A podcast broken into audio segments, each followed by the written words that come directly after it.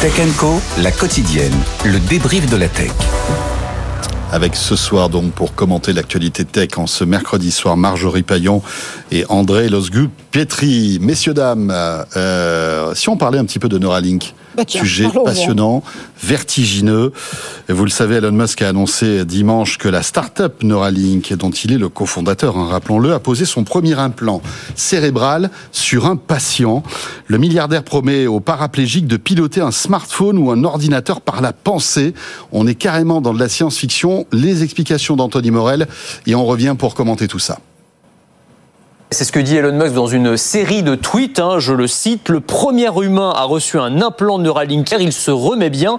Les premiers résultats montrent une détection de l'activité neuronale prometteuse. Bah oui, parce que c'est ça, hein, Neuralink et cette technologie baptisée télépathie, tout est, tout est dans le nom, hein, télépathie, c'est en gros une puce électronique de la taille d'une pièce de monnaie, c'est tout petit, intégré directement dans le cerveau et qui va permettre, eh bien, potentiellement de contrôler n'importe quel appareil électronique, ça peut être un smartphone, ça peut être un ordinateur, par la force de la pensée. En gros, ce petit implant électronique, il va analyser, interpréter les signaux électriques envoyés par le cerveau.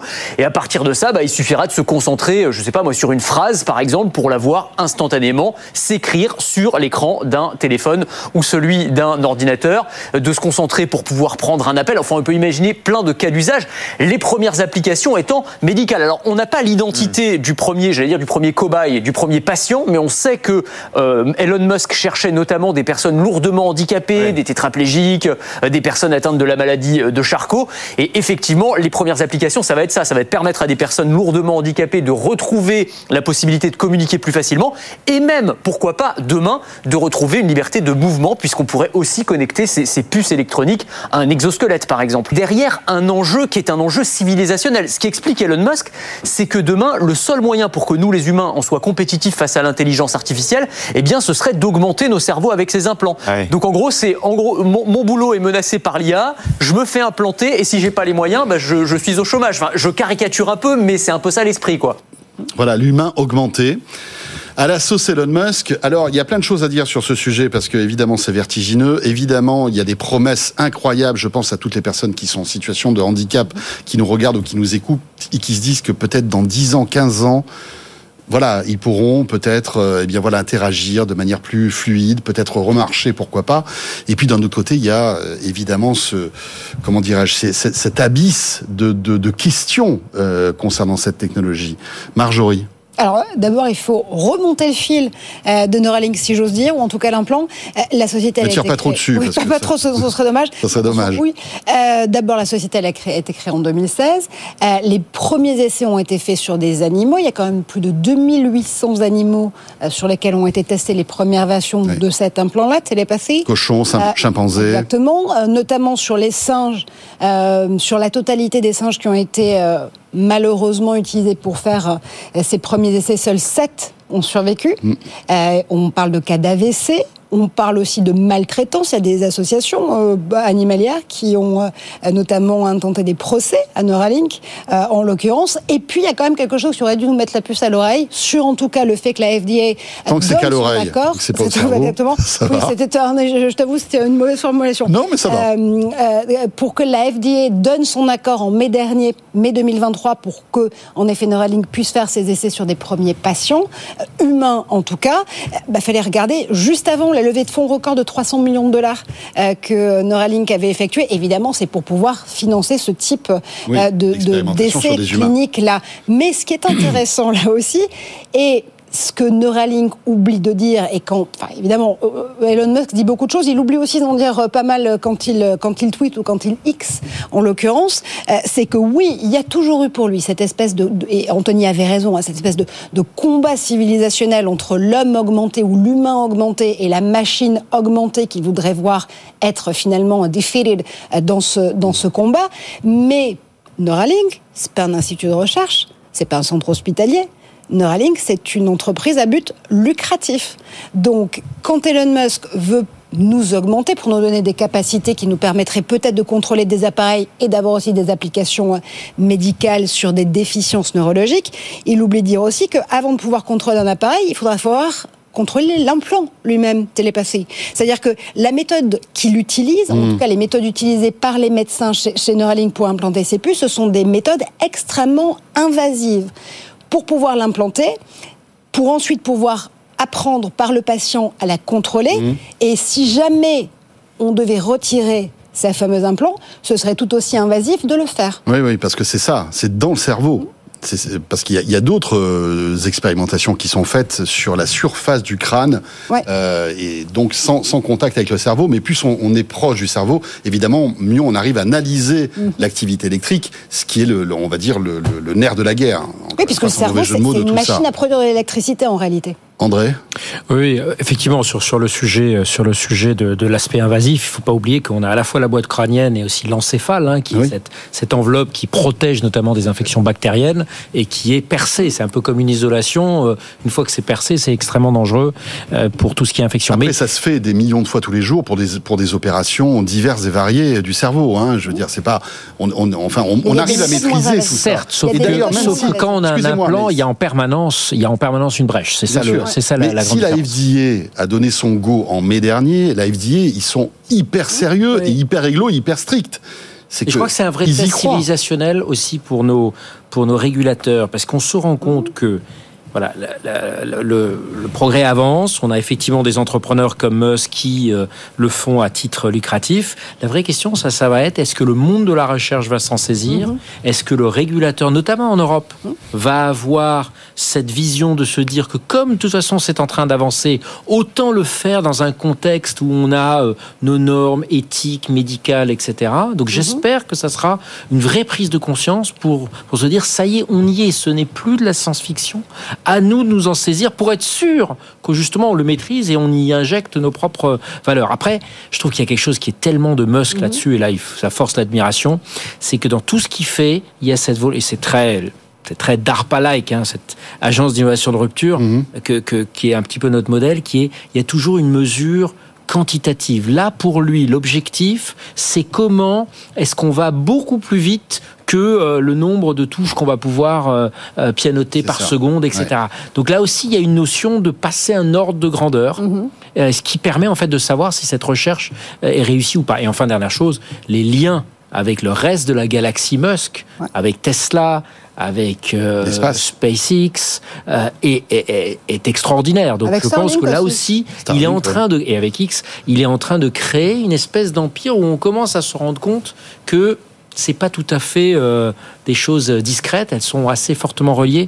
Donc, moi, je, moi, je suis assez admiratif et je pense que là aussi, c'est une révolution euh, sur laquelle les Européens doivent absolument se jeter. En tout cas, il ne faut pas laisser ça en entrepreneur solo. Ah mais Euh, Non, c'est clair. de Ce qui est intéressant maintenant, c'est de savoir comment va réagir ce patient zéro. Oui. alors complètement. Euh, voir si euh, il supporte bien la chirurgie, En- s'il supporte bien cet implant, et si euh, il y a des effets positifs à la- à l'application en fait de cet implant. Encore faudrait-il qu'Elon Musk souhaite communiquer dessus, parce que clair. dans les précédents essais sur les animaux, tout n'a pas été Mais je communiqué. Que par rapport à la des il va être obligé. en- Alors, il y avait eu des fuites aussi, hein, souviens-toi, euh, Oui, d'employés euh, justement de Neuralink, euh, qui est allé euh, témoigner dans la presse et pas que, pour expliquer qu'on ne disait peut-être pas exactement toute la vérité sur les essais qui étaient faits chez Neuralink. L'autre chose, c'est que le marché commence, le marché en tout cas du neuroimplant, il commence à être un petit peu, un petit peu, enfin saturé, pas encore, mais en tout cas il y a pas mal d'acteurs. Il y a notamment un acteur qui est extrêmement intéressant qui s'appelle Syn- Synchron. Synchron, c'est une, une boîte en l'occurrence qui elle a eu l'accord de la FDA pour les essais cliniques bien avant le Neuralink. Elle l'a obtenu en 2021. C'était la première entreprise du genre à obtenir l'autorisation de la FDA pour faire des essais cliniques, les lancer en tout cas. Et ce qui est particulièrement intéressant, c'est que pour leur implant Swift, pareil, ils ont dû faire une levée de fonds pour pouvoir lancer ces fameux essais cliniques. Qui a abondé au capital euh, de Synchron Bill Gates Bill et Jeff. Bezos. Eh ben voilà. C'est quand même très intéressant. Ça, ils l'ont fait en 2022. L'intérêt, en tout cas, de cette type d'implants neuronaux-là, c'est qu'ils passent par une méthode, si j'ai bien compris, et qui est beaucoup Hmm. moins invasive que celle de Neuralink. Ça ressemble un peu à la pose d'un stunt qui est bien mieux maîtrisé par le milieu médical. Et puis saluons aussi le CEA euh, à Grenoble qui travaille aussi sur euh, une, alors un implant un peu moins invasif. Je sais pas si tu en as entendu parler. C'est pas de celui-là dont tu Mhm. parlais, je Non. crois, hein, euh, et qui permet malgré tout de reconnecter une moelle épinière qui a été abîmée. Et il y a des vidéos qui sont impressionnantes sur les réseaux sociaux qui montrent justement des personnes qui arrivent à remarcher, euh, alors avec des déambulateurs bien évidemment, mais qui étaient euh, coincés sur un, un- une fois un, un fauteuil roulant et qui arrivent Mhm. À remarcher Et grâce à ces cette implants, je technologie. trouve que c'est Ouais. vraiment. Et je pense que, Euh, excuse-moi, je te coupe oui, deux oui, secondes, parce que on se rend compte que là, on est, on est à l'orée d'une vraie Ouais. technologie qui est peut-être, euh, euh, voilà, Musk défriche le terrain, mais les autres sont derrière, et ça accélère en fait la, recherche et l'avancée dans ce domaine-là. Et rien que pour ça, on peut dire merci à Musk. Mais cet exemple-là, me semble-t-il, tu me dis si je me trompe, il me semble que c'est aussi le projet euh, de Grégoire Courtine et de Jocelyn Bloch, de l'EPFL et du CHU de Lausanne, qui eux travaillent. Alors, c'est pas un implant neuronal stricto sensu, c'est une neuroprothèse qui va, qui va être implantée sur la colonne vertébrale et qui va pouvoir justement euh, aider des patients. Alors, eux travaillent notamment sur le cas Parkinson, euh, aider des patients qui ont perdu leur motricité à la retrouver et qui sont des recherches scientifiques beaucoup plus encadrées, me semble-t-il, encore une fois, qu'une entreprise à but lucratif. Voilà, on va suivre évidemment ce, cette aventure de près parce que c'est euh, c'est passionnant. Dans l'actu, il nous reste un petit quart d'heure, il faut quand même évoquer aussi les résultats financiers euh, des GAFAM qui étaient très attendus, hein, Alphabet et Microsoft qui ouvraient le bal hier soir avec des publications en forte hausse, un 20 milliards de dollars de bénéfices nets au quatrième trimestre pour la maison mère de Google, un bond de 52% en un an, 22 milliards pour Microsoft et puis les investissements dans l'IA qui commencent à payer. Encore une fois, Anthony Morel expliquait ça dans Good Morning Business. On l'écoute et on revient.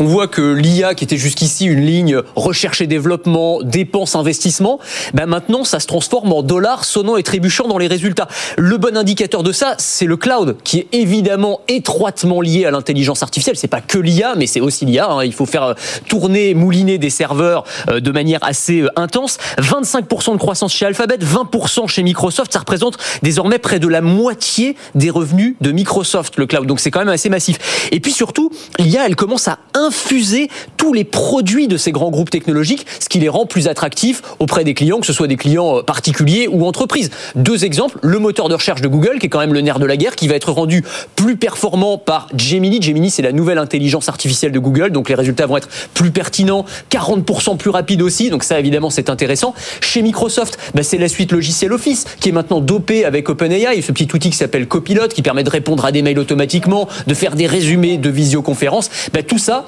ça participe à booster les résultats du groupe. C'est de l'intelligence artificielle. C'est ce que résume Satya Nadella. hein. On est passé de l'époque où on parlait de l'intelligence artificielle à celle où elle est opérationnelle à grande échelle.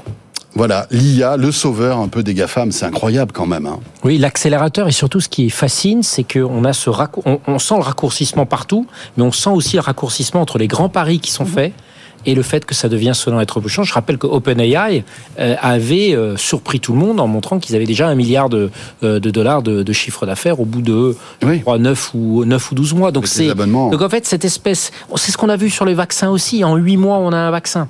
Ce qui, ce qui pour moi, c'est un symbole d'espoir parce que ça montre déjà que les cartes peuvent être rebattues en permanence. Euh, un peu inquiétant à Davos il y a deux semaines, le patron de Palantir avait eu cette déclaration et il est d'origine un peu allemande, donc je pense que c'était pas juste pour pour euh, pour euh, pour massacrer les Européens en disant dans 10 ans 95% de la tech mondiale est américaine à cause de ces effets cumulatifs qu'on voit bien, le lien entre le cloud, l'IA, la capacité de générer ces 20 milliards par trimestre qui La permet de, de faire des grands André, des, aussi. des grands paris. Hmm. Et le fait qu'on optimise très vite, c'est-à-dire qu'aujourd'hui, c'est vrai que les grands data centers sont beaucoup plus efficaces énergétiquement même que les, que les plus petits. Tout ça va très vite. Euh, Ouais. Et On a nous, quand même quelques- et nous dans, dans, dans l'histoire. il faut, à nouveau, je pense, je pense que le- la seule voie de s'en sortir va être de très vite adopter ces technologies et de, se, de concentrer nos ressources sur le coup d'après, parce qu'il est évident qu'on n'est pas, qu'on n'est qu'au début de l'histoire. Je, je trouve que ce qui se passe avec Neuralink, pour revenir là-dessus, on voit bien que le cerveau, c'est une des dernières frontières, extrêmement peu connue. Aujourd'hui, on fait encore, on, on capte à- à plus ou moins bien les, les, les, les- les signaux émis par, la- par, la- par le cerveau, mais on n'arrive pas encore vraiment à les interpréter, à les relier, etc. Et ça, ça sera la, la nouvelle frontière.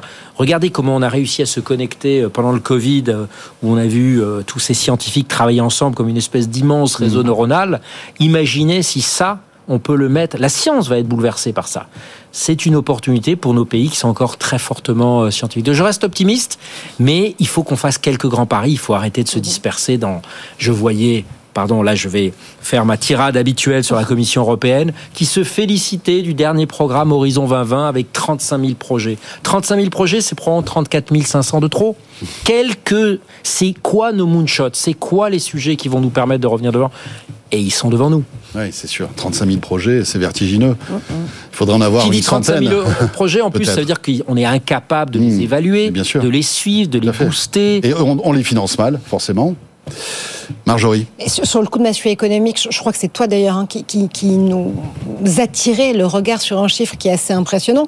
Microsoft à lui seul vaut plus que le CAC représente exactement vaut plus que tout le CAC 40 réuni. Ça se compte en trillions de dollars, 3 trillions de dollars, même plus de 3 trillions de dollars pour Microsoft seul, hmm. moins de 3 trillions de dollars pour tout le CAC 40 c'est quand même un petit peu intéressant de, voir le rapport taille-poids euh, de, de, nos industries comparé à une seule boîte américaine. Au-delà de ça, vous connaissez mon esprit carabin, ça me fait penser à ce que Lina Khan, la patronne de la FTC, est en train d'entreprendre aux États-Unis. On avait ce débat la semaine dernière sur ce plateau, souviens-toi, François, notamment avec euh, Hugo Borchagne. Tu nous disais, mais jamais les États-Unis oseront lever le petit doigt contre euh, les, entreprises d'IA générative. Bah, Lina Khan, elle l'a fait en l'occurrence, puisqu'elle lance euh, une enquête. elle veut en gros essayer de débusquer les futurs antitrust du marché des IA génératives.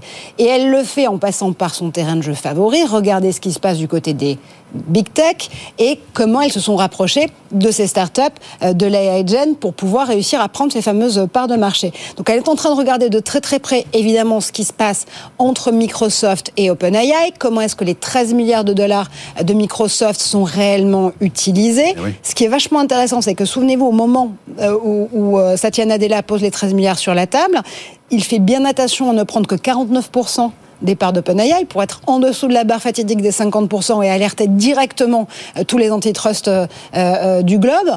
mais surtout, ce qui a été demandé dans le deal avec OpenAI, c'est de prendre la majorité de l'IP de OpenAI. Dans le cas de Google et d'Amazon qui ont investi chez Anthropic, alors mhm. il y a pas c'est pas le même rapport taille-poids encore une fois. Là, c'est 6 milliards investis par Amazon et par Google chez Anthropic, qui est un rival d'OpenAI.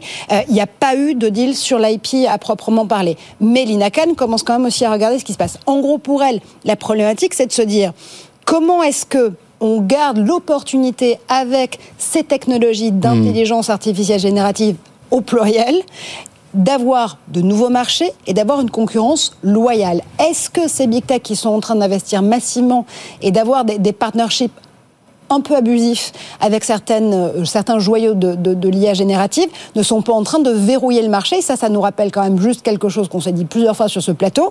On a affaire à une oligarchie des AI gen contre bah, des modèles plus open source. Je ne dis pas qu'ils sont forcément mieux pour le coup, mais qui essaient en tout cas de montrer qu'un hmm. autre business model est possible. André? J'ai envie de, te proposer de, de, candidater à la DG concurrence. Je ne sais pas si vous avez vu cette, cette, cette, info qui est un peu passée inaperçue. Vous avez le directeur général de la DG Comp là, euh, qui, qui a avoué piteusement aujourd'hui ou dans les jours qui, euh, qui viennent de s'écouler devant deux députés européens. Oui, c'est vrai qu'à l'époque, quand Facebook a racheté WhatsApp, on n'avait pas vraiment compris ce qui se passait. Je me souviens, on en avait parlé sur ce plateau il y a, il y a six ou sept mois qu'en fait, euh, il n'avait pas en fait, je pense qu'on a une absence de compréhension au niveau du régulateur de ce qui se passe. On a absolument besoin de beaucoup plus injecter de la compétence. Il faut que faut qu'on réinvente. J'entendais Gabriel Attal parler de son discours de politique générale. Je pense qu'il faut qu'on réinvente ce que c'est le lien entre la société civile et l'État. Euh, il faut que la puissance publique ou le régulateur ait une vraie vision. Mmh.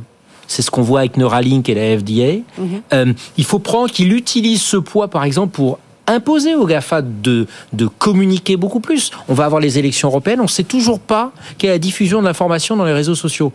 On n'utilise pas le poids du régulateur, non pas pour brider, mais pour encourager l'innovation. Enfin, il faut vraiment. Là, là je pense qu'il y a un big bang. On a les élections européennes dans six mois. Il y a un big bang absolu à faire chez nos, chez nos régulateurs. Il ne faut pas les supprimer mais il faut absolument les faire entrer dans le 21e siècle. Mhm.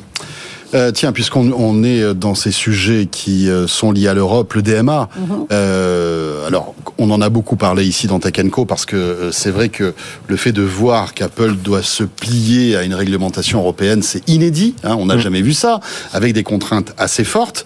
Euh, le store, euh, l'Apple Pay aussi, hein, la puce NFC qui permet de payer sur l'iPhone, qui est mm. impacté par tout ça. Euh, et puis d'un autre côté, il y a, on va dire, les rapaces qui sont tout autour et qui attendent que justement euh, ce, ce DMA se mette en place pour pouvoir proposer leur magasin d'applications, puisque rappelons-le, ce qui va se passer sur l'iPhone, si tout va bien, à partir de début mars, c'est que vous allez pouvoir installer un, un, des magasins d'applications alternatifs mhm. euh, sans passer donc par euh, le store. Et il y a Microsoft qui a réagi en disant, bah, écoutez, c'est bien le DMA, mais je trouve que les propositions d'Apple ne sont pas bonnes. Et on peut comprendre pourquoi, parce que euh, effectivement, euh, Apple souffle le chaud et le froid avec ce DMA. Hein. D'un côté, ils ouvrent la porte, mais pas tout à fait.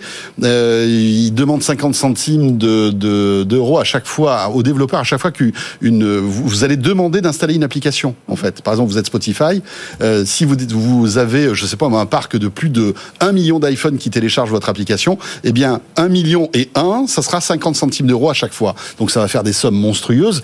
Et Microsoft a peur de ça parce que mhm. Microsoft Microsoft prépare son petit store de jeux vidéo euh, sur l'iPhone et donc dit que euh, Apple ne enfreint les règles du DMA même avec ces mesures qui ont été présentées. c'est ça qui est intéressant. Le, gaming, c'est les applications les plus lucratives sur les stores, hein, que ce soit ceux d'Apple ou de Google par ailleurs. Et Apple avec son empire du jeu vidéo maintenant, hein, avec le rachat, euh, son rachat récent, effectivement, c'est un boulevard. C'est pour ça que tu, as bien vu que c'était la patronne d'Xbox hein, qui avait réagi. Satya Nadella a laissé réagir. Il y a peut-être pas mal de choses sur lesquelles il doit réagir par ailleurs. Par ailleurs il, lui s'occupe d'OpenAI et elle s'occupe du jeu vidéo. Il, appelle Sam Altman et elle, elle s'occupe euh, du coup de, de tirer Breton, ou en tout cas de dire à Tim Cook que peut-être que ces mesures sont un petit peu légères. Ce qui est vachement intéressant, c'est le fait qu'elle dise clairement que euh, euh, il y a un pas de côté qui est fait par Apple qui n'est pas admissible aujourd'hui. Et qu'elle engage même Apple à faire, c'est a finalement inventé un marché, un écosystème plus inclusif, dit-elle. C'est hmm. intéressant quand même. Surtout quand Apple joue toutes les règles de réponse finalement préparatoire à la mise en conformité au DMA en disant attention, je sors le panneau, le drapeau blanc de la sécurité. Tout ce que vous nous faites faire avec le DMA, ça va mettre en péril la sécurité de mes utilisateurs, de mes utilisatrices. Quand même extrêmement intéressant. Mais Microsoft n'est pas les premiers à avoir réagir. En l'occurrence, tu t'en doutes, c'est Spotify et Epic Games qui sont quand même dans des bras de fer avec Apple sur l'Apple Store depuis des mois, voire même des années, et qui eux ont carrément dit, attendez les amis, c'est une blague, euh, Apple a toujours été euh, totalement euh, enfin, dans une stratégie de dénigrement de l'ensemble de ses développeurs et des marques qui lui font confiance pourtant sur l'App Store. Aujourd'hui, ils ont atteint un niveau rarement vu. Et, et, donc, je pense que quand même, de la part d'Apple, qui a quand même une armada de juristes et de lobbyistes qui font des affaires publiques tous les jours, euh, il y a un certain krav maga régulatoire qui est en train de se mettre en place. C'est-à-dire que on montre, on, montre qu'on pas de blanche et on donne des solutions pour se mettre en conformité pour finalement avoir un raisonnement par l'absurde et montrer à Thierry Breton que peut-être que l'ensemble de son DMA va être contre-productif. Sauf, que Thierry Breton, suite à ces annonces d'Apple, a dit on va vérifier hmm. ce que propose Apple et on se réserve le droit euh, eh bien, de retoquer Apple parce qu'on n'est pas d'accord avec euh, leurs règles du DMA. Ouais, mais rendez-vous le 7 mars, le lendemain de la mise en application. Oui, mais bon, c'est reculé pour mieux sauter parce qu'après, je pense que. C'est jouer la montre, mais c'est très exactement ce que tous les gens en affaires publiques et en lobbying font à longueur de journée. Hein, jouer la montre.